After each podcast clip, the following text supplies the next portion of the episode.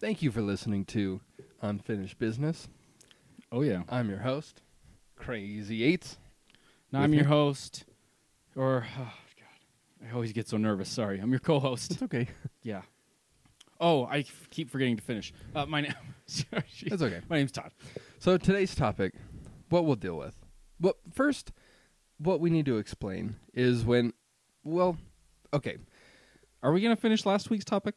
we can, but we have to address to our fans. Ugh. Well, d- we can call them. Well, I'm not sure how we can call them or do we call them, but I want to. I don't think they have phones. Do we have their phone? number? I don't. Okay, I'm interested in the history of telephone. I need to bring this back around in the beginning. Okay. When the first time we set out, okay, Like okay. Back w- it up. Way back to the beginning. we got yes. When we're in a room together already, it's it gets weird with. We about to fuck right now? No. uh, I faked the moon landing so you wouldn't get murdered. That right there with the Illuminati. Strange noises. And that would be cocaine. I could be an alien. You ready, motherfuckers? Yes. Hey, so I know that you're not afraid of spiders. Yeah. Uh, I mean, Tarantulas, maybe ugh, a little yeah, bit. gross. The or like in Australia, the huntsman spiders. Yeah, no Ugh, thanks. ew, gross.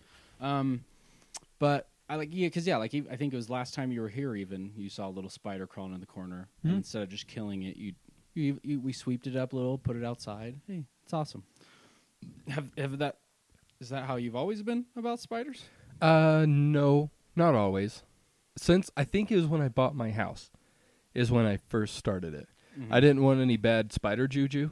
That's fair. I for, hmm, I wouldn't say I hundred percent believed in this, but Okay. part of me like this little seed planted, and I was like, that sounds ridiculous, but I kind of like stuck with it out of like Yeah, like, a spider karma superstitious kind of thing. thing. like if I kill one, Yeah. one surviving spider will go tell the other spiders, like, dude, we got a spider killer in our hands, fucked up. and then they'll just invade my house. That's fair. So, Yeah.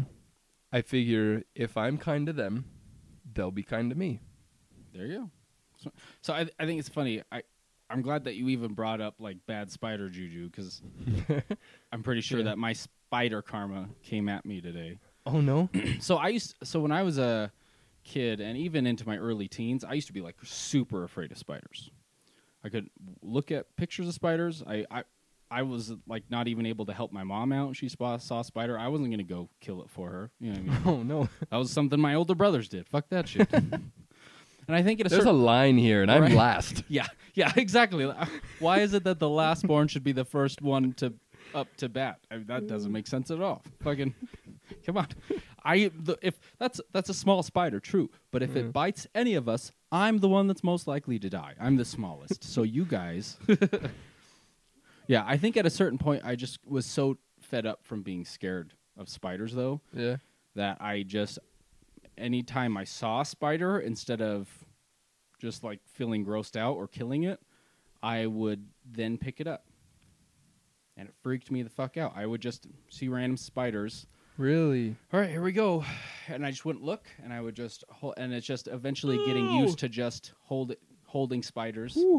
And uh then eventually I wasn't scared of them anymore. I still didn't like them, Yeah. but I wasn't scared. And then in high school, my friend had a tarantula, and that was like, all right, here's the next step. So I l- held the tarantula.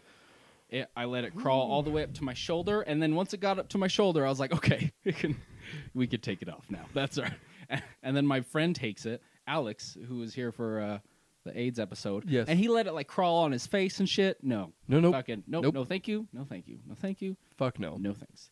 But yeah, so I remember us kind of talking about spider karma when we were sweeping that one up. And we talked about how, as the man of a household that I have, I live with two women and four little girls.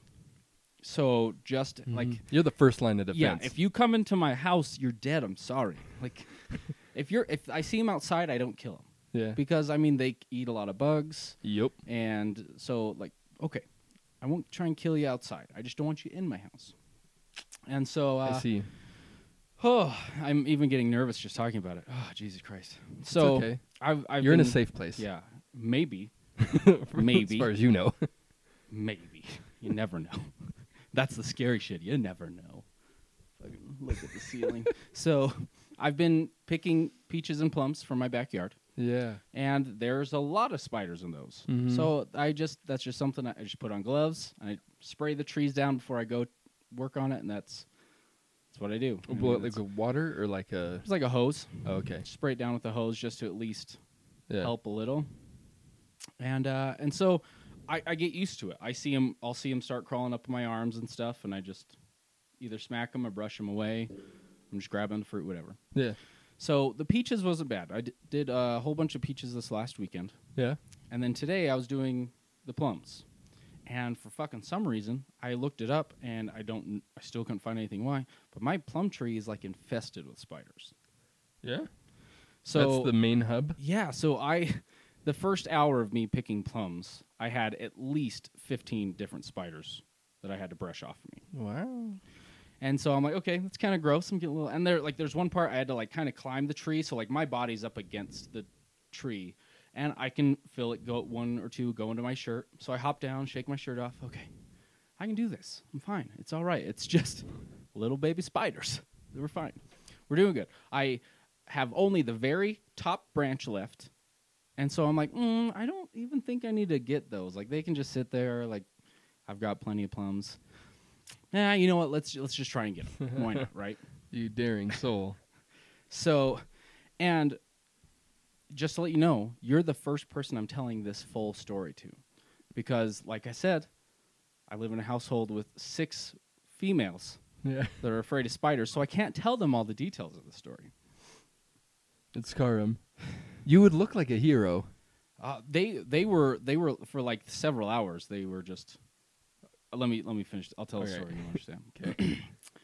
so I'm reaching up the branch and I'm trying to pull it down a little so that I can reach through. I pull one plum and it shakes the top of the branch, and out comes this giant spider. no, it wasn't giant. It just looks giant. That fell onto my face. Luckily, I was wearing sunglasses because it landed on the sunglasses. I got to see the gross underside of this spider, and then Oh. boom, at least 30 baby spiders all over my face. Oh shit! Oh, I know oh. for sure one got in my mouth. uh, once again, good thing I was wearing sunglasses because if not, it would have Oh. just been spiders in my eyes. No way. You would have had to call me spider in his eyes, molus. Like, spiders in his eyes. so I, I audibly screamed. Like I was like, ah! ah! I just start smacking my face. I just start running around my backyard. and I was like, oh god, okay, I don't fucking need any more peaches. I need nothing from that tree. Fucking let's just burn the backyard for Christ. I mean, I don't even care anymore. Who cares if the kids play back here? and I just like I finally calmed down and I'm like, all right, well I'm done. I'm going in, I'm going inside now, where I will feel somewhat safe. And I just go inside. My wife is working from home today, so she's working in there. Uh, Lucina, my sister-in-law, is cooking dinner, or it was lunch, I guess. And I come in and I just sit on the coffee table and I just Oh no. I just let outside and they like look, are you okay? Like, what? You look traumatized. What happened? Yeah. And I was just like, it's just, you know, uh, when, th- when things, oh God. and I'm like, one, I'm trying to figure out what the fuck just happened to me. I'm, tr- I've, I'm trying to calm down because I still feel like I just have spiders all over me. Oh yeah. And I'm also trying to figure out how do I tell that, like, I'm trying to censor my story. So I told Yeah. them that an egg sac fell on my face because I don't think they could have been able to handle the fact that a mother spider fell on me and then released all of her spiders. All of those spiders were trapped in your clothes and everything, and you tracked them inside. So yeah, so the creepy Yeah. thing is, I'm just like, oh god. They're like, are you okay? Like that sounds like. Do you want me to book you a therapist appointment? Like, first go take a shower to like try and feel, like feel less itchy. So I'm like, all right, shower will help. We'll feel good. As I'm taking a shower, three baby spiders fall out of my beard while I'm showering. no way. So not That's only, the coolest part. so You they almost were still became just chilling in there. you almost became Father Spider. Yeah, I just like, oh, oh, look at these little, oh, look at these little guys, like, fucking Peter from Family Guy instead of birds in his beard. I'm just, Uh-huh. oh yeah, I'm just uh, I'm just chilling with a whole bunch of spiders in here. These are my spider babies. Uh, and that was like the last step. I was like, that's it. I'm fucking done. Like I'm gonna I'm gonna be afraid of spiders now again. And they Oh, win. no. They won. And Damn. yeah, so for just several hours, I just was like glazed over, just like looking around me. I was like, Complete regression. oh, the fucking Like- Jesus Christ. All the way back to the start. like 15 years of work just fucking gone. Now I gotta fucking hold tarantulas and shit again, which I didn't want to do. I trusted you guys. and this is what happens? But Dang, yeah, that, it's, that was sucks. probably my uh, my bad spider karma. Because That's I killed so many. traumatizing, man. It was it was a lot. It was, whew. and like eventually several hours later, I was like, okay, I need to look up the spider. Turns out wolf spiders very common to live in trees in Utah. Yeah. Once they give birth to their little egg sacs, the once they hatch out of the egg, they then just live on the back of the mother spider until they're big enough, and so that just and they just must have fallen off of her back when they landed on me. And it's, Yikes. Well, you know about Ugh. my next nightmare, my next dream. That's Ugh. tonight. Dude, Probably that's, dream I don't know if I'm going to be able to sleep tonight, to be honest, because I'll probably just start laying down sleeping. Was that today? That was literally like less than eight hours ago. Oh wow, Todd, you're a brave Mhm. soul. You did it. yeah, I was able to talk about it and everything. Oh, I am It's- anxious though. It was probably that motherfucker that I saved. He's like, "Oh, thank you for saving me." The fucking homeowner wouldn't have done that shit. so just my last goal in life: have babies and land on that asshole's face. I mean, if you would have left that top pear or Plum. plum, yeah, I would have been just fine. But All you of that go for just a grouping of ten plums. That's all it was. th- Ten, just at the very top. 10 just- yeah. plums. I mean, and they're big ones too, so I was like, oh, I should get them. They better be so good. I, I don't I won't know. Are you gonna eat them? They I wasn't able to get the ones off the top. Oh no, they're it was still up after there. picking one that boom, I got attacked by a fucking militia of spiders. So Do we need to go back to the crime scene? light the tree on fire. Yes. well, I'm proud of you for making thank it you. out. Thank you. I hope all of you goats are proud of me too. Guys, thank you for listening to Scapegoats. Appreciate it. You're the only solace I have anymore. Oh yeah. Um uh, pretty pretty exciting episode. Hopefully you don't get bored. No, Excitement. I'll do my best. I think that's the thing. Question mark. Yeah. Yeah, exactly. Question mark. Or sure. get busy with boredom. No, Yeah. That sounds like a book busy with for like boredom. lonely house moms or something. ah, Bu- oh God, ouch. Which is kind of a slam on me because I'm the equivalent of a house mom. I'm just not as good at it. do we need to write you a book? Yeah, I'm Busy gonna write, with let's boredom? write books. Busy with boredom. well, anyways, have you heard of the Shakespearean play Julius Caesar? Yeah. Okay. Uh, so Julius Caesar, this uh, you know somewhat of a dictator in Rome at the time, is surrounded by conspirators who are trying to assassinate him. Uh, one of these people is Brutus. Uh, Brutus is one of the conspirators, and Mhm. is he's supposed to be Julius Caesar's best friend, somewhat. It's also my mother-in-law's dog's name. Brutus. Yeah. That's a good dog name. Except for it's a girl. Brutus. No, Brutus. Yeah, I mean that works. They still. call her Brutus. She has right? three names actually: Socks, Lil, and Brutus. Well, there you go. So you can call her Little Brutus Socks, or Socks Little Brutus, or Brutus Socks Little. That that's uh my sister in law's dog that lives in Reno. Uh, he actually only has one name, or she only has one name. But when we went to visit, we gave it an additional two names because it it was warranted. So it's Coco Miguel Chanel. Oh. so yeah. Well, there you go. They rhyme. That's E- good. Exactly. It was start. It started with oh Coco, and then Coco Chanel, and then we found out that it was actually Coco from the movie Coco. And they're like, oh wait, isn't that Miguel? Oh no, Coco. Okay, we're all good. Well, anyway, we're gonna call Coco Miguel Chanel. That's good. But yeah, so Brutus eventually though kills Julius Caesar. And that is just part of how the play ends. I'm not going to tell you too much further after that. Oh, but, that's not what we're talking but about. But I'm just letting you know that Brutus kills Julius Caesar, who was like the the the leader So- of Rome at the time. So I need to save that name. I, I mean, you can if you want, or you can throw it away. Uh, you can fucking go hang out with the spiders in my backyard and talk to them about it. I don't give a fuck. All right. But yeah, do with that as you will. Okay. But a British Shakespearean actor known as Junius Brutus Booth Whoa. and his mistress Marianne Holmes moved to the United States from England in June of 1821. They purchased a 150 acre farm near Bel Air. Hey, Bel Air, Maryland, where the Fresh Prince of Bel Air was born. Oh Really? shit, that's what we're talking about today. No. God damn. I was gonna believe you for a minute. The Fresh Prince. That's what I should have told you. I'm like, hey, have you seen or uh, seen that TV show called The Fresh Prince of Bel Air? I would have told you. Yes. You Good. were nervous. I was like, okay. I mean, you've heard of it. I know that, but come on, come on, Regis. I've been in the room. Okay, No, that's a lie. I watched it twice. twice, In maybe day. thrice. Yeah. So, uh, actually, it's where John Wilkes Booth was born. The Great. Uh, I'm really good We'll- at calling out the you're- greats. I feel You're, like. you're really. I mean, you just keep sticking to it. We'll be good. 'Kay. I think I'm just gonna s- keep starting every story with like a terrible person, Okay. and then you'll keep calling, "Oh, the great," and we'll be like, "Oh God, yeah." We'll You're a find out at Nazi. the end. How great was he? right. Uh, so he was born in a four-room log house on May 10th, 1838.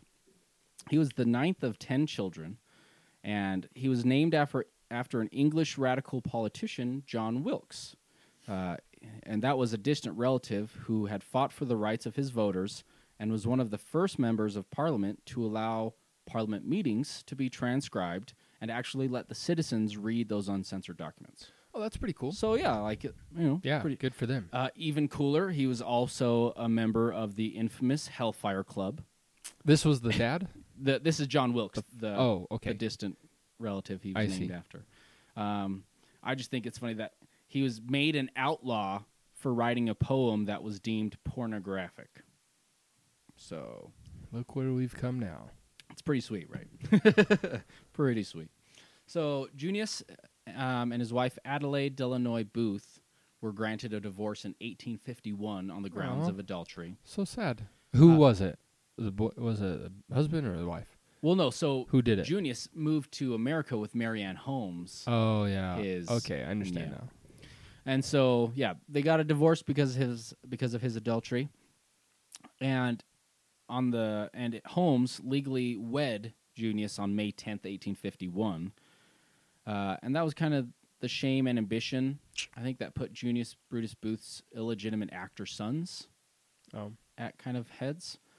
Uh, so, and that was his sons Edwin and John Wilkes, of course.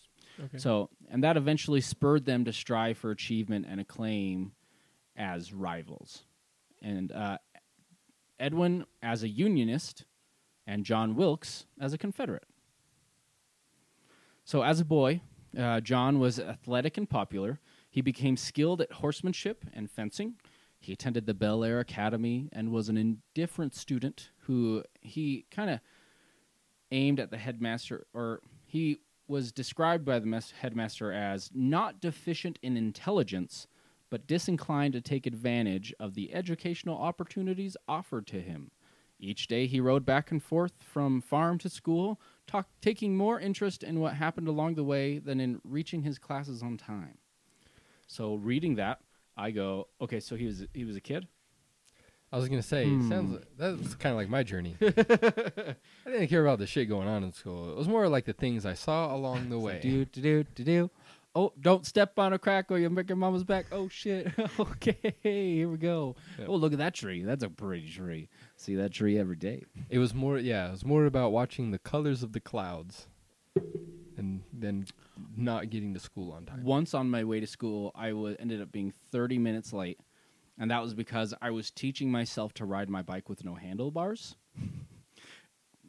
and so I was just the whole time I was like, uh, nope, uh, no, okay, uh, uh, ho- nope. All right, let's just keep trying. I eventually got really good. I was able to have my whole bike route with no handlebars. It was pretty fucking awesome. But my dad didn't understand that as a you know a good excuse for being 30 minutes late to school. Sure, Come on. Is that not extra credit or Yeah. What's the not extracurricular? That just sounds like having sex with teachers, um, Because that's what extracurricular means. right? In, all situations, that's what it means.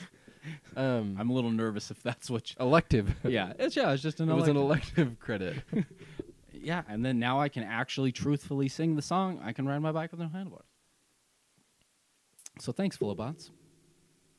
Yeah, so They're the reasons why you, you could ride your bike with no handlebars. Bars. handlebars. I mean, they that when that song came out, I was like, oh, I should ride my bike with no handlebars. Let's do it. and then I challenged myself. Sheesh, and that's something my father didn't understand. but so yeah, so anyways, he was just a kid who had the ability to be smart and intelligent. He just didn't care about school. Is what it sounds like. And so, in, from 1850 to 1851, he attended the Quaker run Milton Boarding School for Boys located in Sparks, Maryland, and later St. Timothy's Hall, an ep- Episcopal military academy in Catonsville. So, students at St. Timothy's wore military uniforms and were subject to a regimen of daily formation drills and strict discipline. So, he, you know, trying to reform a little bit. But in 1852, his father died, and so Booth just dropped out of school at 14. He's like, hey, if he's not going to make me keep going to do this military bullshit, I'm going to go ride my bike through handlebars. Thank you very much. Good for him. so, but while attending the Milton boarding school, uh, Booth met a gypsy fortune teller who read his palm and pronounced a grim destiny, Oh no. telling him that he would have a grand but short life, doomed to die young, and it, and it would be a meeting of a bad end. Oh no. So yeah, his sister recalled that he wrote down that palm reader's prediction, showed it to his family and others, and often discussed it, its por- its importance in moments of hard times. So as a kid, he really hold, held on to that, I guess. When when his mom told him to clean his room, I can't. Okay, I have important things to do, and I don't have very long. Grand people don't clean their rooms, and I've got a grand life to leave, but lead before I die shortly. Bitch, Speak. That's I love you. speak to the hand.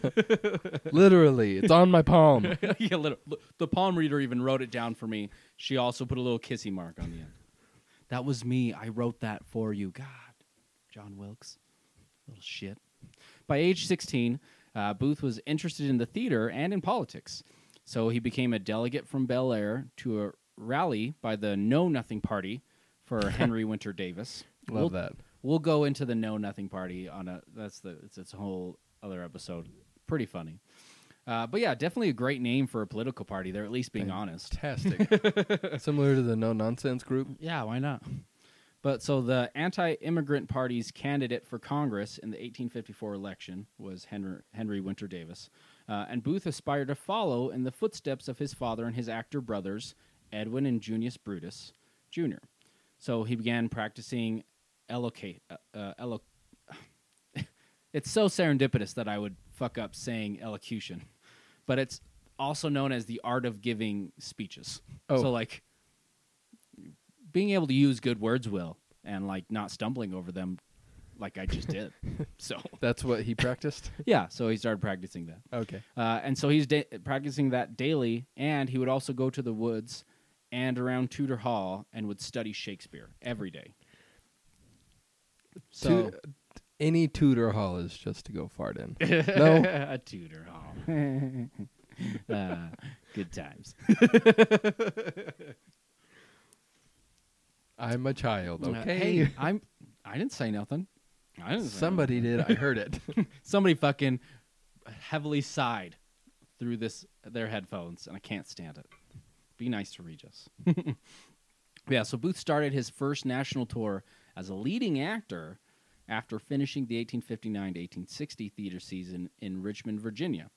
But by the mid 1860s, he was playing in such cities as New York, Boston, Chicago, Cleveland, St. Louis, Columbus, Georgia, Montgomery, Alabama, and New Orleans. Wow. Which, for this early in American history, that's like big stuff. pinnacle spots. so, Damn. famous poet and journalist Walt Whitman said of Booth's acting, he would have flashes and passages that I thought of real genius. So I mean, that's pretty cool. Wow. The Philadelphia Press drama critic said, without having his brother Edwin's culture and grace, Mr. Booth has far more action, life, and we are inclined to think more natural genius. So, even talking about Edwin, he's got a big feud with his brother Edwin, who's a great actor as well. Mm-hmm. So I'm sure that John Wilkes got like super fucking hard after reading that review. He's like, fucking, I'm going to mail a copy of this letter to that fucking dipshit every day for the rest of our fucking lives. He had the winning prize. Yeah, surprising, but so. And if you look up some pictures of him, he's actually a really good looking guy, uh, especially considering. I feel like anytime I look at pictures of people from like the 1800s, none of them seem attractive somehow. I don't know, but I mean, it's just just what we find as attractive changes. So, Is it I get because none of them smiled? I mean, maybe that's what it is. I don't know. But I feel like a lot of people nowadays don't smile in their pictures and they're still attractive. I mean, George Clooney, let's be honest. He does I mean, he doesn't smile because he's got Bell's palsy, but you know, He smirks. but that's because of the Bell's palsy. Some people can get away with a good smirk. yeah. Not all people can get away with it, but some some people can go, "Oh, damn! wow, did Like- they just smirk at me?" Right, It's like it's almost like a. it- some people it's like a smirk, and other people it's like a simmer. hmm. You see it strive across their face. You're like, okay, wow, that was an impressive, almost committed facial gesture. but yeah, so yeah, maybe maybe that's what it is. He, he's just a smirker. But I don't. He's he's an attractive looking guy at least. I would say that. Okay, He had a killer mustache too. I'll look it up right now. Well, How do you don't s- look. No, don't look it up right now. I don't. You don't want me to see his name? No. I mean his face. Yeah. Oh, I okay. don't. I don't fucking care. Do you do you know you know who we're talking about, right? no, Well, then yeah, don't look it up. don't look it up. Don't look it up. Okay. We'll just keep going. I'll wait till the end. Good. but so uh, in October of 1860, while performing in Columbus, Georgia, Booth was shot accidentally in his hotel, and, and and it left a wound that some thought would end his life. Ah, he almost died, but he was able to recover. he knew it was coming. Yeah, I, he's like, oh, wow, here's the bad end they were talking about. Not quite. Oh, Not nearly bad enough. But before he could go back to acting and really get jump started back into that after his accident, something happened. what happened? The Civil War started. Oh, And that's yeah, there I mean, once the Civil War started, even just like most wars that took over a lot, I mean World War One and World War Two, a lot of those things that people- Extracurricular yeah, all that extracurricular activity, man. Yeah, people just didn't want to do that shit anymore. Oh, So I mean, it's no chitty chitty bang bang. no more chitty chitty bang bang. You know, it was really sad. And, but before the war, Booth was making a great living off of being an actor. So in today's money, he was making almost six hundred thousand a year from acting. So Okay. I, I think that's pretty impressive because I, a lot of people knew he was an actor. I remember learning that he was an actor, but it never they never made it seem like he was well known. He was one of the biggest actors in America. And he was a part of the biggest playwright and acting f- like like a family acting group. Like everyone in his family was actors. Like you know, you see that now, the Hemsworths and the Baldwins and et cetera, et cetera. You Who know what I mean? Um, uh, Jonas Brothers. that's that's one. right. I, I mean, the Skarsgård family. There's there's fu- there's like Skarsgård. What's fucking Scar- eight or who's nine. Skarsgård's? I know Bill Skarsgård. Uh, the the actor who plays It in the new It movies. He's one of the Skarsgårds. Uh, a great last name though. It's it's. I think it's Uh, I know it's European, but I can't remember from where. But uh, yeah. So I mean, Thor. The He's a Hemsworth. yeah, he's one of the Hemsworths. Yeah. But uh, why can't I think of his scientist friend? Bill Nye. The science guy. Yeah, he's got a fucking acting family right there. No. But his science friend, I can't think of his name for some reason. He's the father Skarsgård. Skarsgård. Father Skarsgård. So, when the Civil War began on April 12th, 1861, Booth was starring in, an, in Albany, New York, and he was outspoken in his admiration for the South's secession, publicly calling it heroic. And this so enraged the local citizens that they actually demanded him to be banned from stage acting for making treasonable statements, quote unquote treasonable statements. Misunderstood. So he's he's a he likes the South. Yeah, so he Oh, so he he believes that the South and the Confederate Oh, that's right. side is the right side, even though he lives in the North. Yeah. Um, so imagine we talked about the Baldwins and the Hemsworths and the Skarsgårds. So imagine if one of them assassinated Trump. You want Weird, right? I mean, it's just a dream about it. thing? it- I don't see where this goes bad. Okay. Wait, do I have to be clear on things? I don't, because I didn't say anything about assassinating the president. fine. I we don't need to clear anything up. You're up. all right, bro. We're good. dude. Allegedly, Alleged. You're, allegedly, you're okay. Okay, good. Allegedly. but no, so I mean, but how would you feel if Trump was your favorite president and they assassinated him? Can we use a different name? It'll be easier for me to imagine. you can change it oh, with right. any different okay. name. George W. Bush. Any better? Nixon. How are you feeling now? Uh, Ah, just- man, I'm just trying to think of um, great presidents that are great. Just we can use the pr- president of the Banana Society. okay, deal. Uh, How about Yeah. So let's say the pr- this president. Kristen? Well, well, I'll just say president. Okay, because that's a very loose. There we go. Okay, So wh- what if our president was your favorite president? no, still too bad.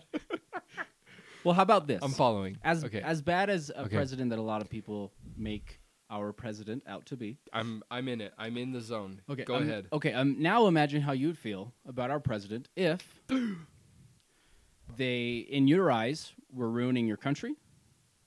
They were starting a war. Ooh, Um, they were, by definition, a tyrant. That was, I mean, so imagine, you know, we say a lot of dumb shit about Trump, but imagine if you said, oh, I fucking hate Trump. I wish he could be impeached. And then someone overhearing you- you say that, you would then get arrested and thrown in jail. that suck. That's stupid. That's backwards. I'm anger. Yeah. I'm anger. And so I'm I mean, angry. and this is at a time of war, but also imagine being told by your president you're not allowed to leave your home after eight o'clock. You're not allowed to leave your state. You're not allowed to speak to a certain group of people. And if you hear anyone talking bad about me, turn them in. They can get thrown in jail. Were, was America like that at any point? So he's one of my favorite presidents. But I've said I've even said this about JFK as well. But I think sometimes presidents who get assassinated become martyrs and then they're remembered a lot better than they were or better than they could have ended up being. Like I mean, you never know what type of president JFK would have been if he wasn't assassinated. Mm-hmm. Just like you maybe not have known how well of a president Abraham Lincoln would have been if he wasn't assassinated. So that's how things were when the very beginning of Civil War started. A lot of people saw Abraham Lincoln as a tyrant. Even though a lot of people in the North supported what Abraham Lincoln was doing, there was still a lot of people in the North who did not like Abraham Lincoln. And then, of course, pretty much everybody in the South hated him because they were they were taking away his free. They were he was taking away their free labor. He was making new laws that they thought were unconstitutional, and he enacted martial law because it was a time of war, and martial law pretty much gives the president power and the military the power to do anything they want. So a lot of people just saw him as this just military based tyrant president. I see. You paint a different picture. So I'm not, I I'm going to continue by saying Abraham Lincoln is one of my favorite presidents. I'm not saying he was a bad, bad president, but that is one thing that not very many people know about Abraham Lincoln because they always just, oh, he helped free slaves and he helped break down the North and the South and uni- unified everyone. And oh, and then he was assassinated because he stood up for what he believed in and he died for his cause. Makes him sound heroic Yeah. but that's just not how everybody remembered him at this time. So, have you heard of the term total war? Um. No. So, total war is something that was used by the North a lot. And it was originally, I believe it was originally started, da- dates all the way back to Romans. But they believed the best way to win a war, especially, I mean, this maybe wasn't their first step, but if things were going downhill and they weren't able to defeat their military forces, well, then let's burn down their buildings. Let's destroy their food source. Let's make it so, let's take away all their medicine so they can't heal their sick and their wounded. Sounds Let's- effective. Yeah, and it's that's it's effective. it's not always. I mean, it's kind of a art form of war that's not. I mean, it's frowned upon. I guess you could say Well, here's here, because it kills a lot of innocent people. Is what the problem with that is. when you go to war with anybody, though, isn't the plan to win? Yeah, exactly. But there are rules of war. Fuck That- those rules. It- You're in war now. You're in war, son. You- So- if there, if you wanted to stick to rules, don't go to war. Right? No. Am am I, I on get the that. bad thinking path of that? No, I. That's a a good sentence right there. Am I on the bad thinking path that done been turned right or maybe left? I don't know. Like if if you want to go fight another group of people, Yeah. then you- right then and there you've kind of broken rules of being a human. That's true, but you have to remember that's what our politicians and our generals decide going to war. Mm-hmm. Civilians don't sign up to go to war, yet in total war, they will kill civilians. In total war, they take away food source of not just the armies, but for anyone in the surrounding cities. So that's another reason why total war is frowned upon a little is it does almost just as much damage to the military as it does to the civilians. I agree. That's one of the big I, I understand what you're saying. So give it But all I or no, give it all or saying. nothing. Yeah. And then if you like if you want to look like the fucking jackass that ruined a city, country, state or whatever, Mhm. then you done fucked up whether that's the United States or another country. That's right. Well, I mean, unfortunately, in this, it was both sides were the United States. It was within within our own. But then you look like the jackass Mhm. and you you have to clean yourself up. yeah, I agree. Or I just don't fucking go to ro- war. yeah, mind your don't try fucking and secede business. from the north, and you won't been done fucked up the ass. but yeah, so Ulysses S. Grant, the commander of the Union armies, was a believer in total war, and many of the North uh, soldiers and generals also believed in that, and so that's the tac- the tactics they used, especially when things Be- were starting to get worse and Because it was effective. because it was effective. Yep. And in March 1864, So that that could be the only way then that you can use total war. You can't. It is illegal and super frowned upon if you're going to go to another country and, and, use total start war. off with total war. But if you have your own civil war, free game. Just go for it. Civil War. You This can your own war land. Do whatever the fuck you want. Only I, I honestly will agree with you. That's fine. I'll take that. but just allow that to sink in of what just adding more and more to the mindset of some of these people who really disliked the North, the Civil War in general, and Abraham Lincoln. Okay. But so Ulysses S. Grant, the commander of the Union Army, suspended the exchange of prisoners of war with the Confederate Army to increase pressure on the manpower starved South. And so Booth conceived a plan to kidnap Lincoln in order to blackmail the North into resuming prisoner exchanges. That's how it started. He recruited Samuel Arnold, George Atzerodt, David Herold, Michael O'Laughlin, Lewis Powell, also known as Lewis Payne. known to the ladies as Lewis Payne, I see. and John Surratt, and he just got all of them as co-conspirators to help with this kidnapping. Surratt's mother, Mary Surratt, left her tavern in Surrattsville, uh, Maryland, and moved to a house in Washington D.C., where Booth became a frequent visitor. So while while Booth and Lincoln were not personally acquainted, Lincoln had seen Booth at Ford's Theater in 1863, uh, and after, um, and an actor by the name of Frank Mordaunt wrote that Lincoln, who apparently harbored no suspicious thoughts about Booth, admired the actor and had repeatedly invited him, without success, to th- visit the White House. Oh. he was constantly trying to. hey man, this is. You're an amazing actor. You should come visit the White House. I'd love to have a fun discussion. Why discussion wouldn't with you. anybody want to visit the White House though? I mean, come on. I mean, it's such an honor to do that. I mean, not if you hate him. Oh, oh right, Right. that happens. Ah, shit, that was a thing. yeah, and so uh, Booth would kept denying, "Nope, I will not come visit you in the White House. No thanks, no thanks." But Booth did attend Lincoln's second inauguration on March fourth, and on that day he wrote in his diary afterwards, "Oh, what an excellent chance I had if I wished to kill the president on inauguration day." What? oh, Hmm. why would you write that down? I mean, they wrote Well, everything I guess down back then. It's just- diaries. I'm just going to incrimin- incriminating evidence, incriminating evidence, hmm, incriminating evidence. Uh, I ate some spaghetti, incriminating evidence. Love you, journal. Good night. See you tomorrow. But so, on March 17th, Booth and the other conspirators planned to abduct Lincoln, and as he returned from a play at Campbell Military Hospital. But Lincoln did not go to the play and instead attended a ceremony at the National Hotel which Booth was actually living at the National Hotel at the time. So if he hadn't gone to go try and kidnap Lincoln, he could have just stayed there and kidnapped Lincoln. he literally he walked to him. He came to him.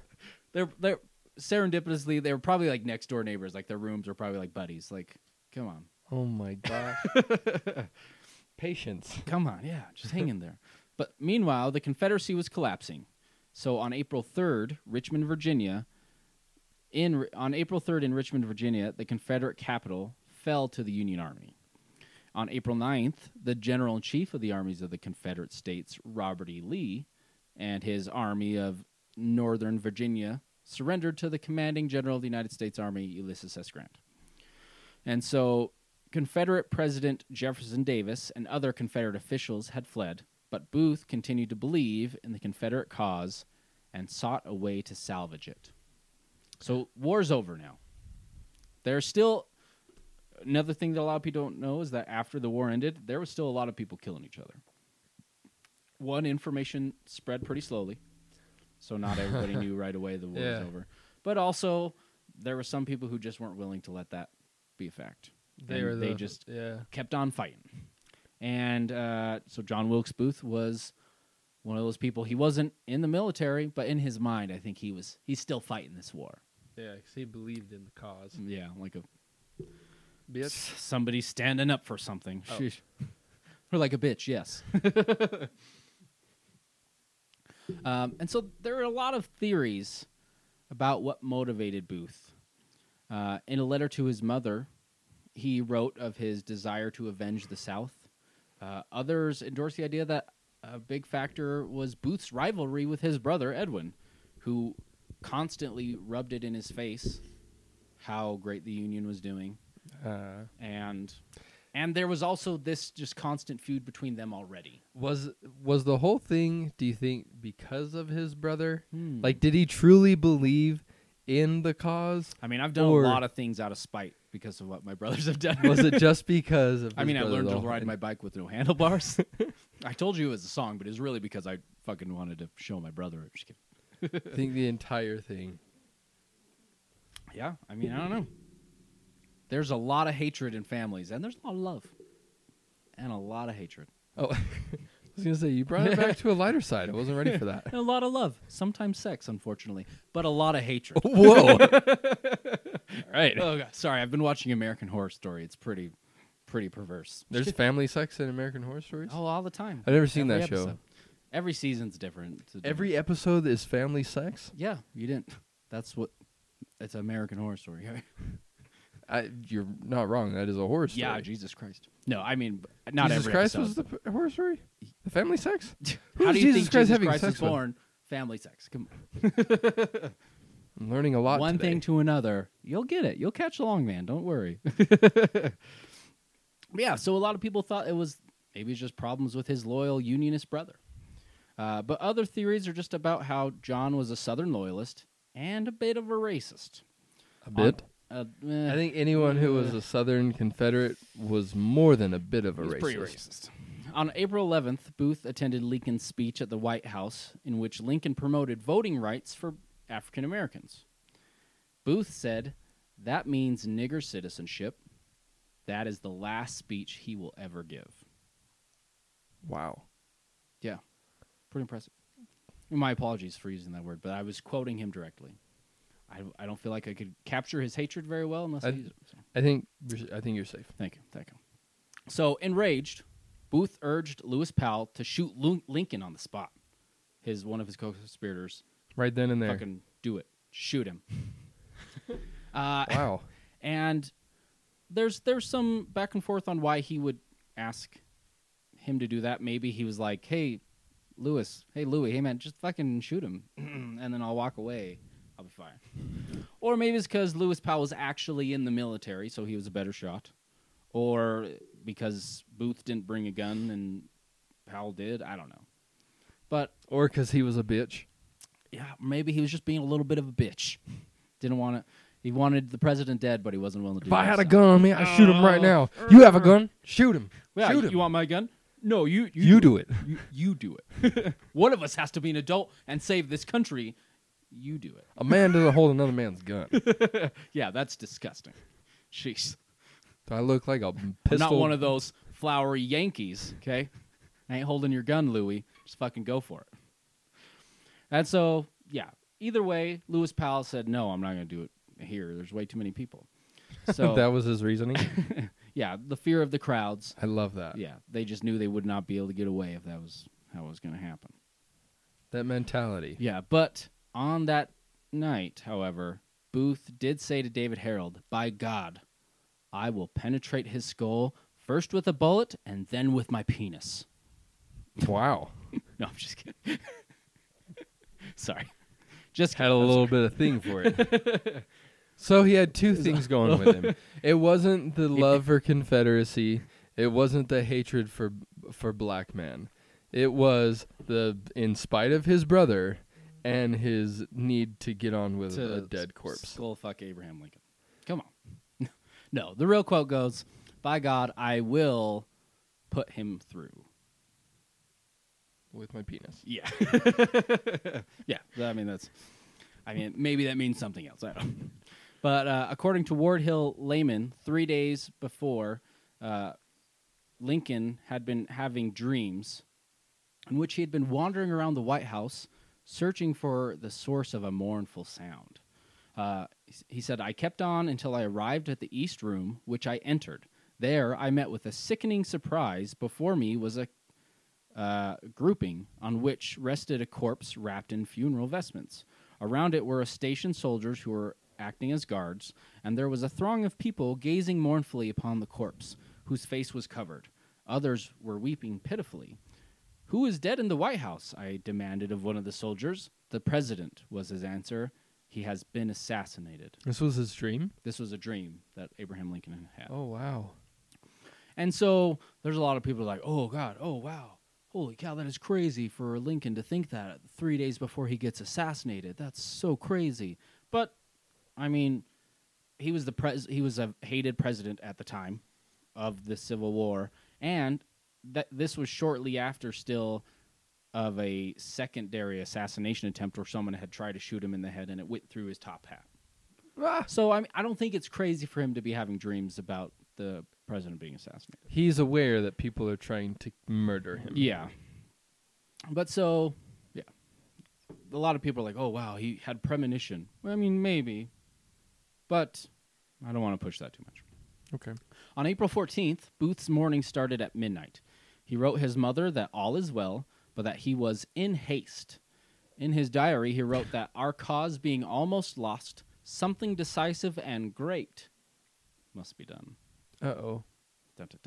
So while visiting Ford's Theater around noon to pick up his mail and his paycheck, Booth learned that Lincoln and Grant were to see Our American Cousin there that night, which is a very fun, witty uh, comedy about uh, an American man who marries into a British family, and the the British people just make fun of their the Americans pretty much a whole bunch. Um, and that night, so one thing that people don't always understand is how John Wilkes Booth could have gotten into Ford's Theater so well, but he worked there. He had done plays there. He knew the the the layout. He knew the staff. He knew he had most of the plays memorized. Uh, he had worked at Ford Theater where he was in the play Julius Caesar. He's he'd played several roles in the Shakespearean play Julius Caesar, but his favorite was always Brutus, who was a conspirator that assassinated their leader. Ooh. Hmm. So, A little irony there. yeah, a little bit, maybe, or inspiration, perhaps. Inspiration. little inspiration. Right. But so, having performed there several times, this was no problem for him. Uh, he went to Mary Surratt's boarding house in Washington, D.C., and asked her to deliver a package to her tavern in Surrattsville, Maryland. He also asked her to tell her tenant Louis, Louis J. Weichmann to ready the guns and ammunition that Booth had previously stored at the tavern. So it's fun going down. The conspirators met for the final time at 7 p.m. Booth assigned Lewis Powell to kill Secretary of State William H. Seward at his home, George Atzerodt to kill Vice President Andrew Johnson at the Kirkwood Hotel, and David E. Herold to guide Powell, who was a little unfamiliar with Washington, to the Seward house and then to a rendezvous where they would all meet back in Maryland. Oh, wow. So that's another thing that a lot of people don't always know is that their plan for assassinating the president wasn't just let's assassinate the president. Let's urban. it was let's overthrow the northern government. Wow. Let's take out all the key players in one night at the same time. That way the government will just go into chaos and the south will be able to rise back. So did did they the rest get killed or just Lincoln? So, yeah, so that's the funny thing is everyone else failed. Yeah. It was John Wilkes Booth was the only well-known member of the conspiracy and he was the only member of the conspiracy to actually kill his target. Allegedly. Hmm. Allegedly. I like the way you said that. Hmm, you're hanging in there. I like the way you think. It's good. So, but it's a likely to assume that he, John Wilkes, being this famous actor, he was able to get this big group of friends that all hated Abraham Lincoln, were all supporters of the South, and then was maybe just kind of able to slowly coax them into more and more. And to be fair, the plan did start with let's kidnap the president. And then it eventually turned to let's assassinate the president. And then it turned into let's assassinate the president and all the major key factors like heads of the government. so it kind of just kept getting bigger and bigger. Go big or go home. Right. And so with John Wilkes Booth being a celebrity as well and also working at Ford Theater, it's to be assumed that he was probably able to enter the president's box just fine without any guards.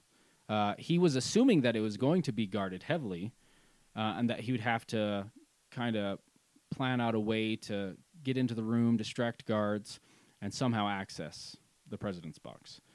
Um, but at least to gain entry to the box without being searched for weapons first. That's why that was one of the reasons they chose Booth to assassinate Lincoln. It was like, okay, you know where he's going to be. You're a celebrity, so they're not going to like, oh, search you for weapons if you have to go mm-hmm. in. You got this. But so Booth planned to shoot Lincoln at point blank range with his single shot Derringer and then stab Grant at Ford's Theater. And they were all to strike simultaneously shortly after 10 o'clock. But despite what Booth had heard earlier in the day, Grant and his wife, Julie Grant, had declined to accompany the Lincolns. And so Mary Lincoln and Julie Grant were not on good terms. They, uh, they didn't like each other. I don't know why. Uh, Women stuff. yeah. come on, of course they probably just oh oh geez, your husband and my husband is so much taller, and oh god, s- your husband's small penis is just I ridiculous. Can't, I can't tell you how many conversations I hear of women arguing over whose husband is taller. is taller. Happens all the time, man. Like, ladies, ladies, Jeez. okay, calm Jeez, down. Calm down. It doesn't mean, matter. I know I'm six one, but geez, take it easy. yeah. But so, um,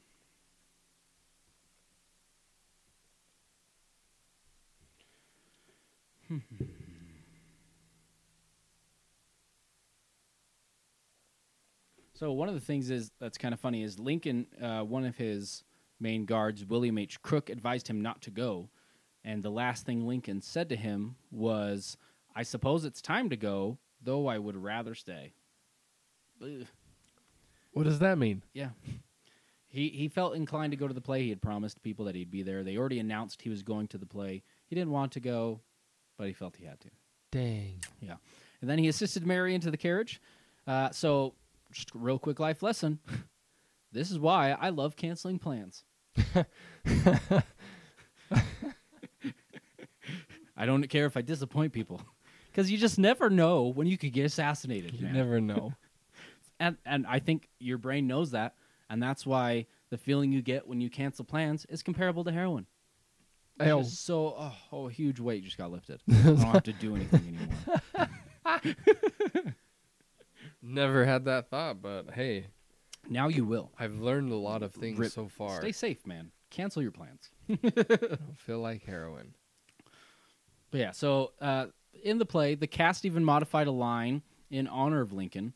Uh, when the heroine asked for a seat protected from the draft, uh, the reply is scripted as, "Well, you're not the only one that was wants to escape the draft." But what was delivered instead was, "The draft has already been stopped by the order of the president."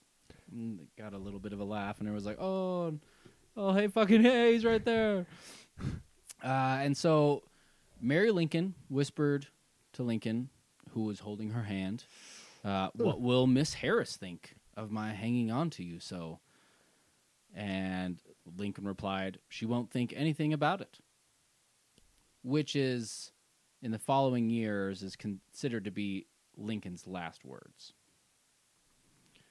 Although there is some religious bullshit that uh, religious people like to push by saying that, oh, his last words are actually about oh wanting to go visit Jerusalem and see the Holy Land. Uh, Oh, that's a little extreme. bullshit. Call him bullshit. Because I'm sure they were all talking about it during the play. I mean, of course, a lot of Can conversation. this play be over so we can hurry and get to Jerusalem? to visit the Holy Land and done. uh, policeman John Frederick Parker was assigned to guard the president's box. Um, and at intermission, he went to a nearby tavern along with Lincoln's footman and coachman. Uh, it's unclear whether they returned to the theater at any time, Son of a bitch. but he definitely wasn't there when Booth entered the box. Uh, in any event, there's no certain way that the entry would have been denied to a celebrity such as Booth. And we talk, he's one of the great, the greatest celebrities in America at the time. yeah. So even if that guard was there, eh, oh yeah, yeah, the president's been fucking asking me to come see him for years now. but yeah, so Booth, we didn't think you'd show. yeah, but uh, Booth did was suspecting guard though because he had made a, a a brace for the door earlier before Lincoln got there. He had carved out a little space to where that from the, in the inside it would make it easier for him to bar the door closed. Damn. So he was expecting guards, but Yeah. there wasn't any, which is also funny because this is way before like uh, like the Secret Service Uh-huh. and everything, which the Secret Service didn't start protecting presidents until the early 1900s, which is funny. I'm surprised they didn't start protecting presidents right after this. After that, that that incident. Yeah. Uh, but so Booth knew the play by heart, and he waited to time his shot perfectly when there was going to be a big burst of laughter. And it was at the best line of the play, and it was delivered by actor Harry Hawk. This is just going to, this is a good point of reference to show you that. I mean, and it's taken a little out of context, so we don't know the build up to this joke. Okay. Uh, but I mean, I, I, to be fair, I did try to read through to see if it gave it more context. I didn't think it helped it be any It doesn't. No. But well, I guess I know enough to turn you inside out, you old gal, you sockdologizing old man trap. Oh, which everyone goes ah, oh shit, that was a good one. It was a burn. I I mean, it kind of sounds like they're he's calling somebody like a whore or something, but I don't know. Maybe in yeah, I- those old like times that whore. was calling someone skank. Well, I guess I know you enough to turn you inside out, you old dirty whore. And everyone goes, ah. Ha, ha, ha. ha." So, it, I mean, it, if it makes you feel any better, it's pretty likely that Lincoln died laughing. Oh, okay, So, I mean, that's comforting. yeah. so, I mean, his last words was, "She won't think anything about it." But her, his last words, if he's anything like me when I hear something funny in a movie, her, his last words were probably, "Ah, sockdologizing, ah, shit, boom," and there you go. Killed. Sorry, too soon. We're not supposed to be laughing about this. No, we're how m- we're two hundred years Oh, past. jeez, that's not fair. Uh, so Booth opened the door, stepped forward, and shot Lincoln from behind with the Derringer. Uh, the bullet entered Lincoln's skull behind his left ear, passed through his brain, and came to rest near the front of the skull after fracturing both, like orbital plates, like right there b- under his eyes. Um, Ouch. No fucking joke. Uh, Lincoln slumped over in his chair and then fell backward. Uh, Rathbone, who's there with him at the play, turned to see Booth standing in gunsmoke less than four feet behind Lincoln, and Booth shouted a word that Rath- Rathbone thought sounded like freedom, but it's that's a, to be Wishy washy. yeah. Uh, Rathbone jumped up from his seat and struggled with Booth, who dropped the pistol and drew a knife and stabbed Rathbone in the left forearm. Uh, Rathbone again grabbed at Booth, and uh, Booth then prepared to jump from the box to the stage, which was a 12 foot drop. Uh, Booth's riding spur became entangled on the Treasury flag decorating the box that had been kind of awkwardly placed there. He, that flag typically wasn't there. They had placed that up there because they knew the president was going to be there, so he wasn't preparing for that. I see. And so that made him land awkwardly on his left foot. And so as he began crossing the stage, many in the audience just thought it was like a fucking part of the play. They're like, oh, wow, oh, hey, look at that, oh, shit. Oh, whoa. Uh, and it wasn't until Rathbone jumped from his seat um, and started yelling.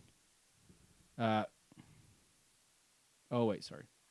But yeah, so Booth was running across the stage, held up his bloody knife over his head, and yelled something. Most of the audience members claim that it was traditionally sa- stated as "Sic semper tyrannis." That's kind of the, the famous term that a lot of people will turn around. It's Latin for "thus always to tyrants." And that was a term heavily used at that time. I mean, not heavily used, but it was well uh, known. more understood than it would be now. Okay. Yeah, sick temp, sick, sick temper, but uh, sic semper tyrannis. Yeah. Uh, so either from the box or from the stage, not a lot of witness remember if he yelled that right after or it was right there on stage. There's some wishy washy about that. Um, but immediately after Booth landed on the stage, Major Joseph Stewart climbed over the orchestra pit and footlights and pursued Booth across the stage. Uh, and it wasn't until the screams of Mary Lincoln and Clara Harris and Rathbone's cries of prompting the others to chase him is when pandemonium broke out. Everyone realized, okay, this wasn't just a part of the play. Oh shit, okay. So Booth ran across the stage and exited through a side door, and on his way, I mean, this is a little fucked up. He stabbed an orchestra leader. I mean, come on, The man. hell? Uh, Booth had left a Uh, horse. you've gone way too far now. it's it gets worse. I mean, it's fine the president. That's personal. but I mean, an orchestra guy, come on. and he had left his horse waiting outside in the alleyway. And as he leapt onto the saddle, Booth pushed Joseph Burroughs, who was the man just holding his horse, away, and he stabbed him too. the fuck? The guy was holding onto your Come horse. on, man. He Just- was helping ah, you out. I think it's just a lot of adrenaline. Yeah, just stabbing everybody. oh, hey, John, how's it going? Oh, God. Yeah, that's at least the best I could assume. Damn. And so Hero. That's a joke. I don't know if I needed a preface with that. yeah, maybe just to be safe. maybe say just J.K. Dog. Just kidding. Uh, so the funny thing, I mean, sorry, not the funny. Yeah, I'd say the funny thing Okay. is when they first opened Lincoln Lincoln's box to check on him, they opened up his shirt. They like ripped open his shirt and they're like looking for stab wounds all over him. Yeah.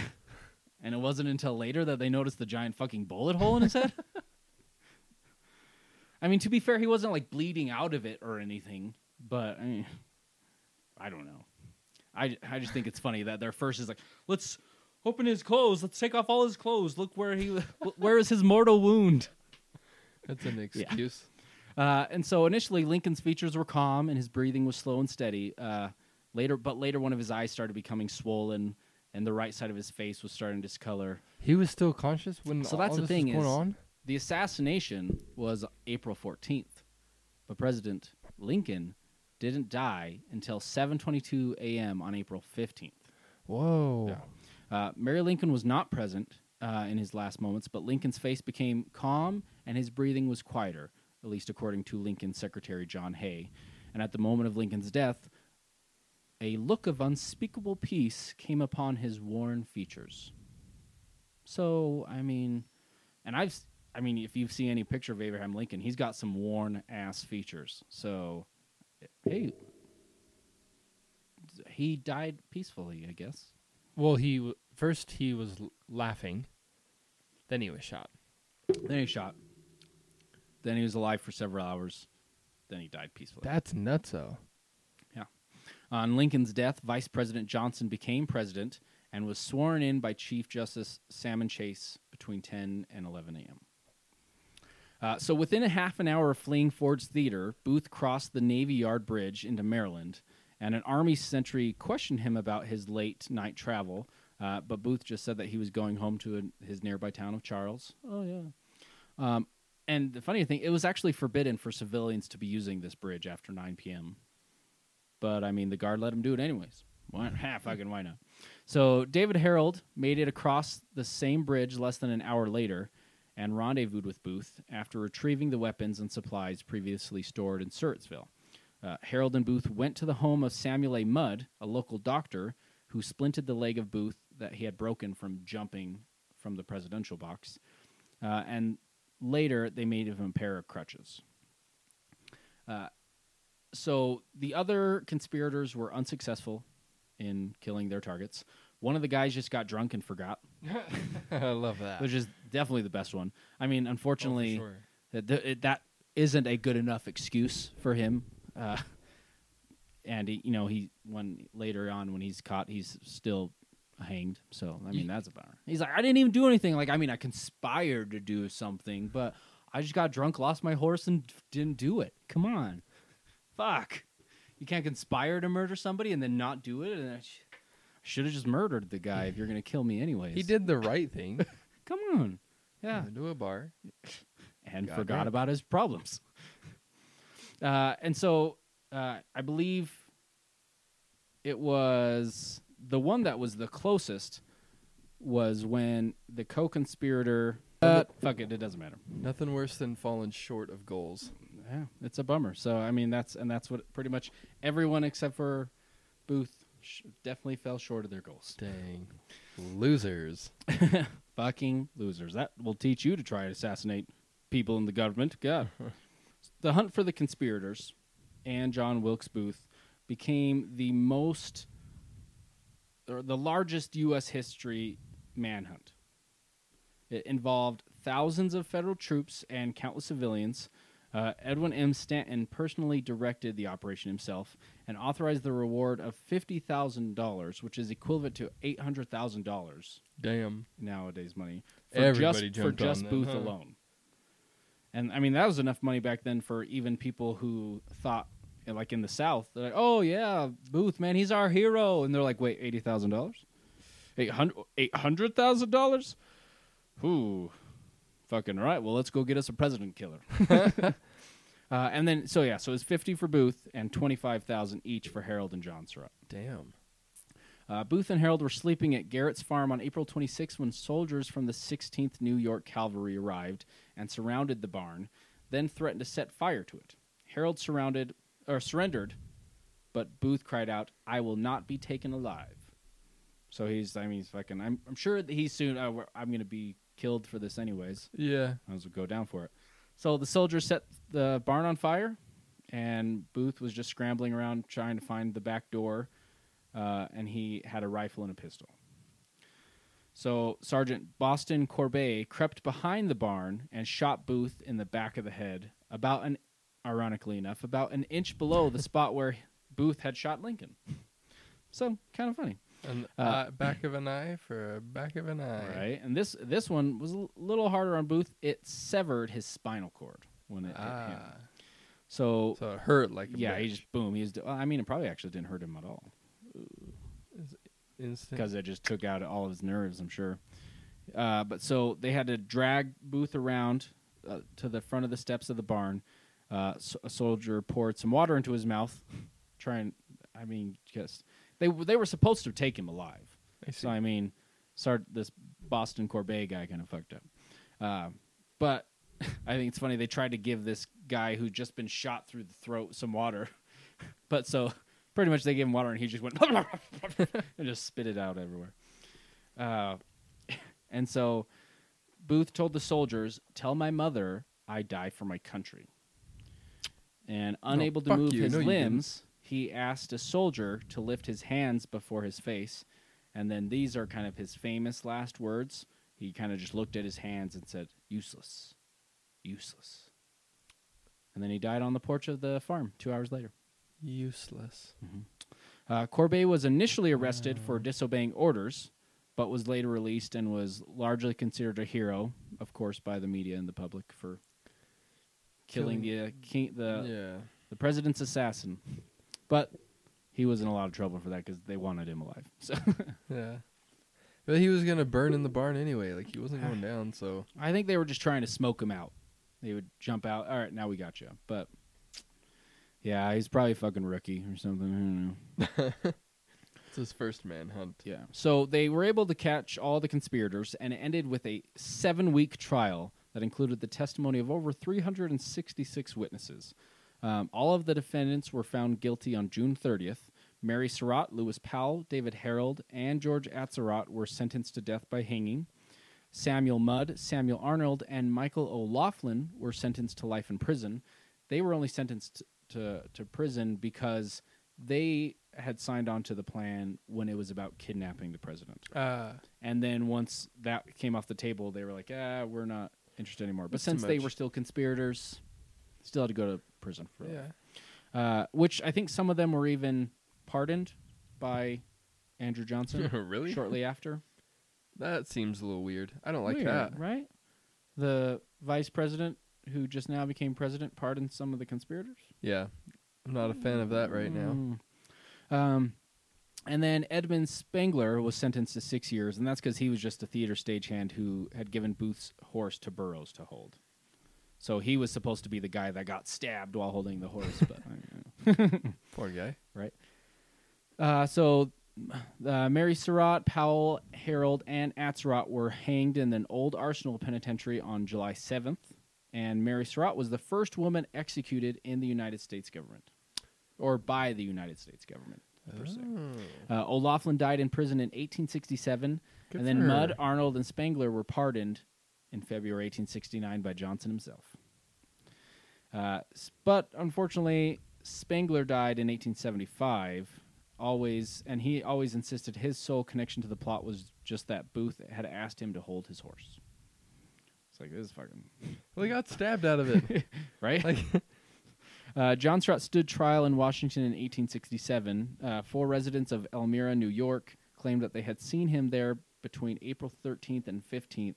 Uh, and 15 others said that they saw him or someone resembling him in Washington. So they the jury couldn't reach a verdict, and so John Surratt was released as well. Huh. Uh, but some believe that Booth wasn't actually killed in the burning barn, and that he had was able to sneak away, and that the body they retrieved was actually just a farmhand that Booth had sent to pick up his belongings, and these soldiers who had one disobeyed orders on killing the person they thought was the president had now just killed an innocent man. Uh, so they didn't want to get in trouble for that, so they created these last words of John Wilkes Booth because they didn't want to get in trouble for killing the wrong man.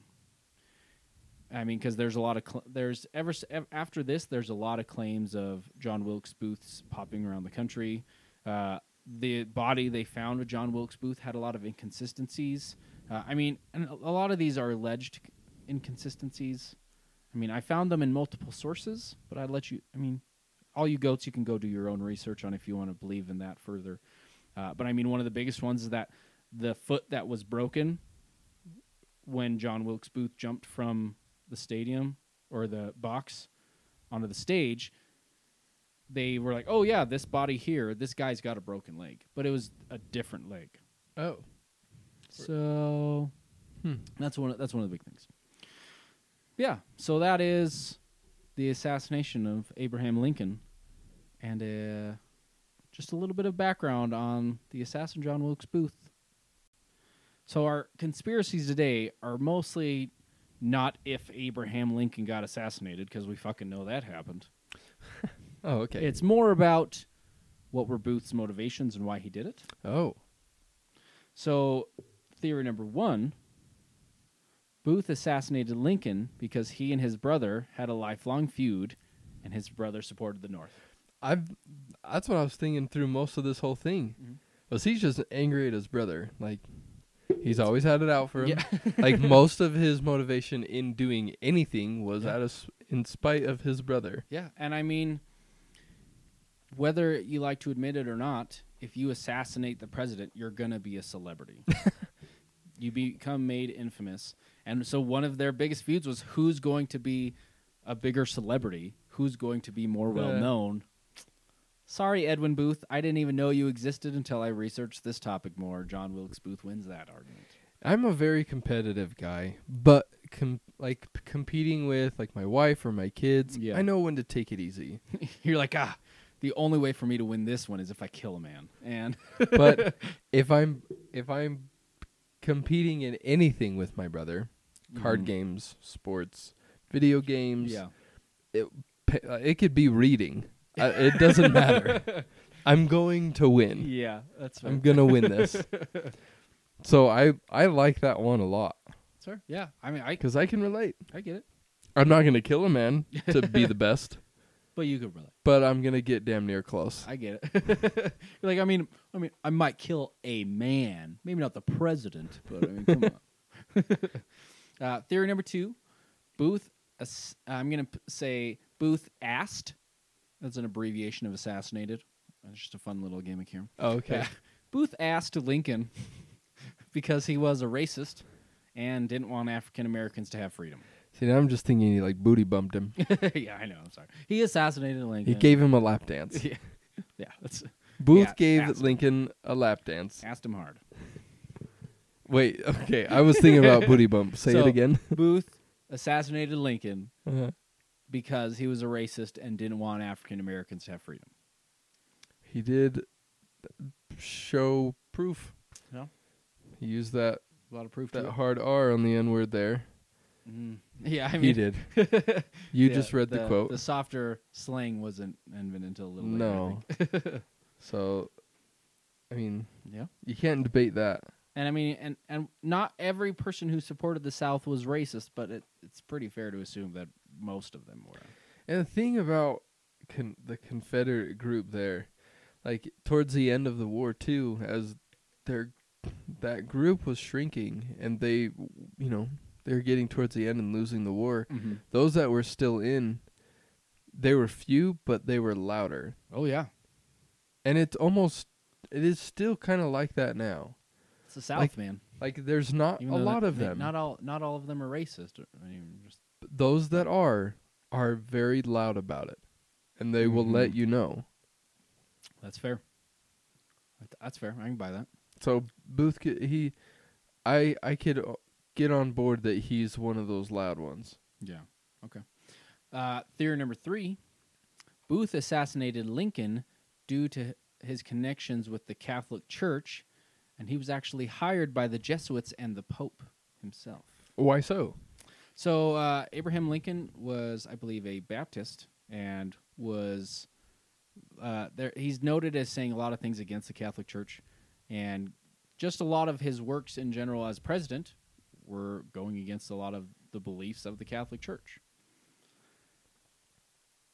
And uh, John Surratt, who was acquitted, he actually made frequent visits to the Vatican. He was one of the conspirators. Really? So one of the theories goes that John Surratt's connection to the Pope was able to make the connection to help build that conspiracy. One of the biggest things for this conspiracy too, as well, is that John Wilkes Booth was not the brains. He was the face. He was a celebrity. I mean, and as I mean, he dropped out of school at 14. So a lot of people find it hard to believe that John Wilkes Booth would be able to set up this large conspiracy. Make sure maybe he set up the failed kidnapping attempt. that makes sense. Yeah. But to go as far as being able to plan this larger conspiracy of assassinating all of these people, that's where a lot of people go, okay, he had somebody else plan this for him. He was just another cog in the scheme, and he was hired to assassinate the president. I'll but I'll argue that anybody who plans to kill a man, I will say they're stupid. Okay, that's fair.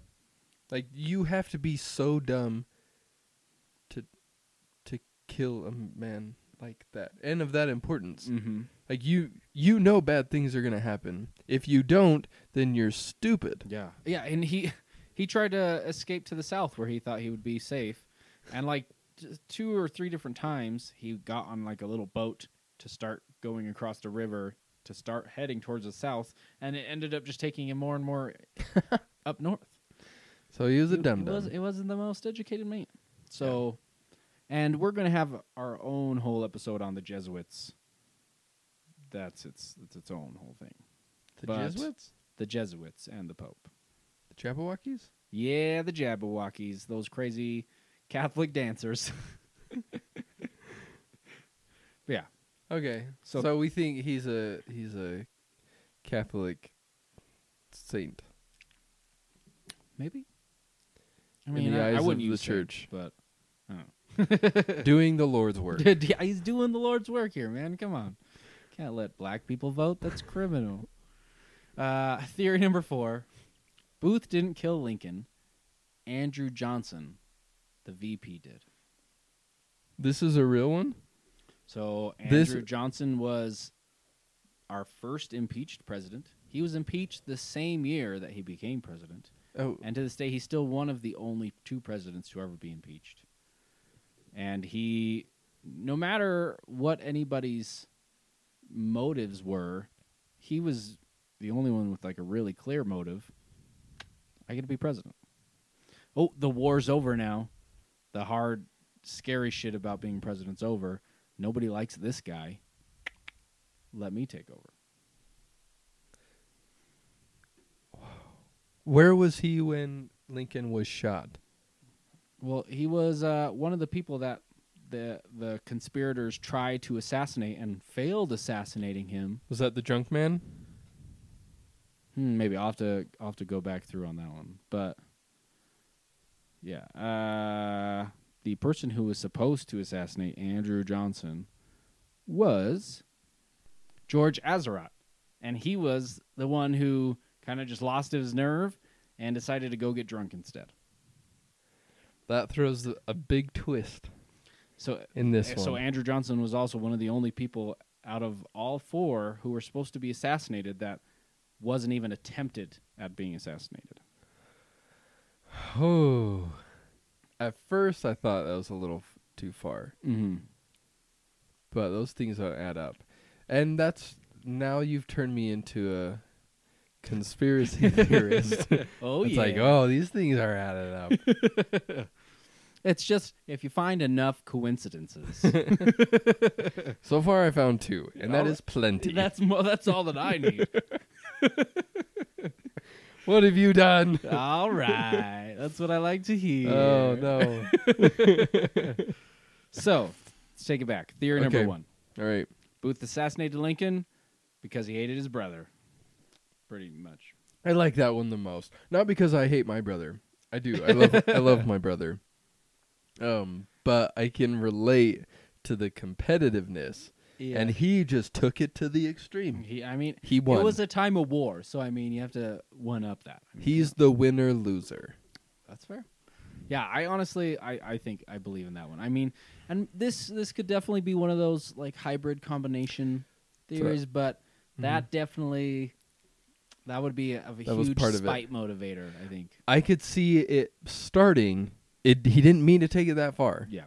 but like that was in the back of his brain when he started this path. So I I'm on the same page. Yes, I do believe Yeah. this is part of it. There's more, Yeah.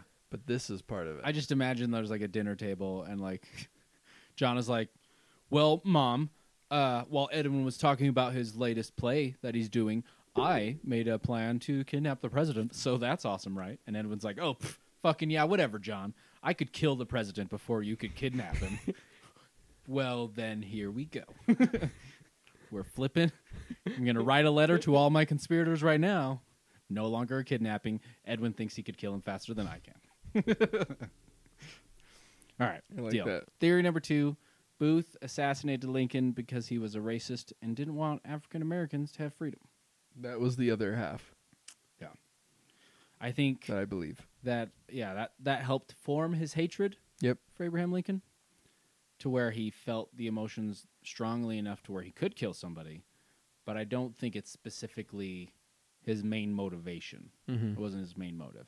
His, the brother kept or started the train, and the hatred Mm-hmm. on his Confederacy Yeah. tyings helped power that bad boy. That's fair. That's fair. Uh, I mean, I feel like I believe it in enough that I won't. I don't. It doesn't deserve a goat scream, because I feel like Yeah. it's true. Yeah. Definitely not his main motivation, but it was it's true. Yeah. So that's fair. Uh, theory number three: Booth assassinated Lincoln due to his connections with the Catholic Church and was hired by the Jesuits and the Pope himself. This may be a little harder for you to believe because I didn't. I had a decent amount of information to talk about that. Mm-hmm. Uh, That's why I, asked why because like, we didn't really talk time. I about like, it. wait, I had to glance over this a little Yeah, bit. I I appreciate the theory That's fair. if I've ever appreciated a theory, I got real. I appreciate that. Yeah, that was a good. That was a good theory. but I don't believe it. Okay, that's fair. Yeah, I even after me doing my own research on this one, I don't believe it either. But we'll see how that opinion may change whenever the fuck nut we do Jesuits episode. But Okay, the Jabberwocky one. The, yeah, the one with the old school Catholic dance dance crew. I'm excited. Yeah, it's gonna be dope. Theory number four: Booth didn't kill Lincoln. Andrew Johnson, the VP, did, and Booth was just framed for it. You almost got me. You had me going down the the river, and I was just gonna go all the way uh, completely in, and then I saw the trap. Oh, come on. Uh, The old the old man trap. The man trap. you almost got me in the man trap. I was really close. I was, Ugh. but I don't believe that. yeah, that's I mean th- he he uh does I mean he has uh fucking what's the word? Uh, hot sauce. Yes, he has hot sauce and that proves his innocence. No, the he fucking he ha- had an alibi. That's the fucking he has an alibi for the time frame. Okay. but still alibis can be made fake when you have a whole bunch of people in the mm-hmm. government working for you so Yeah. just saying but that's fair i, I don't think it's true either i almost had you though Y- yeah. I, you had me questioning everything. I was like, oh. wait. the bored but- drunk guy was oh okay if he's not the one who didn't kill him oh jeez well that's it man that's all i got for you You learned me a lot. yeah Wait, see, that's what? That's why I told you there's going to be a lot going on here, but hopefully you don't get bored with how fun it is. Because there's also a lot of history information stuff. You nailed it. Yeah. I was, There to, was excitement. to be honest, I was surprised when I started talking about John Wilkes Booth and you wanted to look up a picture of him that you still didn't know who we were I talking didn't know about. who that was. I knew that uh, Lincoln was assassinated Mm-hmm. at a play Good job. from the back of the head. I kn- I have seen like these little like clips, Yeah. like funny joke clips 'Cause of like this hilarious. man walking in like looking for the president's booth Yeah. and then someone would be like, "Oh, hey. oh, you're looking for the president? He's in this Oh, we one." go right out. Yeah. And I'm like, "Oh, I don't." So I it that went over my head, but now that you're saying that because that that really could be what it was. It's like he was walking in like, "Oh shit, here I'm Mm, it's time to do the mission. and and someone was like, Booth? You're here to see the president. Oh, oh, he's of right course here, you are. And he's just Right like, this I gotta grab the way. gun. This guy saw me. Oh, th- thank you very much. yeah, pretty fucking. That's though. that's the most that I knew about the whole thing. So you you schooled me yeah. And I mean, completely. I started the podcast because I wanted to make conspiracy theories fun for everyone. Is what I told you. I actually started the podcast. We I actually haven't been making any of these episodes live. Nobody listens to them. this is just an excuse for me to teach you stuff, and it is great. just watching your eyes light up and you yawn. It's great. Nobody needs to listen to this shit. That's the reward I need. There's just plenty. Casually, I have reason I send again. emails to people. I'm like, hey, talk to Regis about this. He'll think you listen to this episode. oh, okay. Just I kidding. get it now. But no, thank you to all of the actual real people that listen to our show, all you goats. Real lifers. uh, and of course, our patron goats. Thank you so much. And our level 9000 ultra mega goat, Lucina. She has to not say her last name. Amaranston. Thank you, I've Lucina. used that one before, of course. Just kidding. yeah, so if you want to be awesome and cool like them, go please sign up at our Patreon page at patreon.com slash scapegoatspod. We have tiers ranging from 1 to 20. Twenty. Yeah. Huh. And the awesome thing about that is you can go sign up for one month. You can go sign up for five months. You can go sign up for a year. You can sign up forever. And I mean, we definitely prefer the forever part, but You decide. anything, you, yeah, you decide. It's not a. It's not a locked in in for life. yeah, It's you decide how long. exactly. I mean, don't want to spoil anything. Christmas is coming up soon. Hey, just kidding. It's a little too early to start asking for Christmas presents, even though it's not too early to start your Christmas shopping. So Never too early. Never too early. So I mean, hey, buy that goat in your life some scapegoats merchandise as an early Christmas present. I don't fucking know. I'm just seeing what I can do here, Regis. like it. uh, and so you can get our merchandise through Patreon or by going to www.scapegoatspod slash wix.com slash scapegoats. I was trying to push that burp through the entire. You did pretty good. I was really close. I tried to slow down to challenge you. You're good though. You did really good. appreciate it. Yeah. So uh, thank you to our wives as well for letting us to come down here As and always. as well. They're super awesome. We got the best ones around, uh, and I mean we gotta try and have another double date soon before you join your cult. Coming up soon. That'll be fun. I'm really excited. Yeah. I So m- I met with them yeah. last week. Okay. Did they talk about like sex boundaries and stuff? Because I mean that's the best part about joining the cult is money and sex. But I mean, No, we didn't talk about it. They th- had pictures, Ooh. so w- it so wasn't. you know it's a thing. yeah, there was no need to talk, discuss. Um, it was really, really riveting. Yeah. I bet. Uh, not as much arousing as you would think. Oh wow. I'm But- sure you'll get there. Yeah, I'm sure there's levels into that cult that you gotta just gotta work your ways through. the colors. Oh, my Oh, god. Yeah, it's beautiful. Oh, I'm you excited. took- oh, they gave you LSD. That's why you, all the colors. That makes sense. now a lot of it is now making sense. Right? You're like, oh shit, man. Yeah. I'm pretty sure I got drugged, Okay. Yep. and I'm okay with that because Yeah, I mean, I've I'm gonna have to live in that situation. It's gonna be great. All right, we're good. Still on board. yeah, good luck. Well, I mean, congratulations on uh, finally selling your home to help give all that money to your cult. So I'm very proud of you. Thank you, sir. Well, Regis, till next time, Don't be a sheep. be a goat.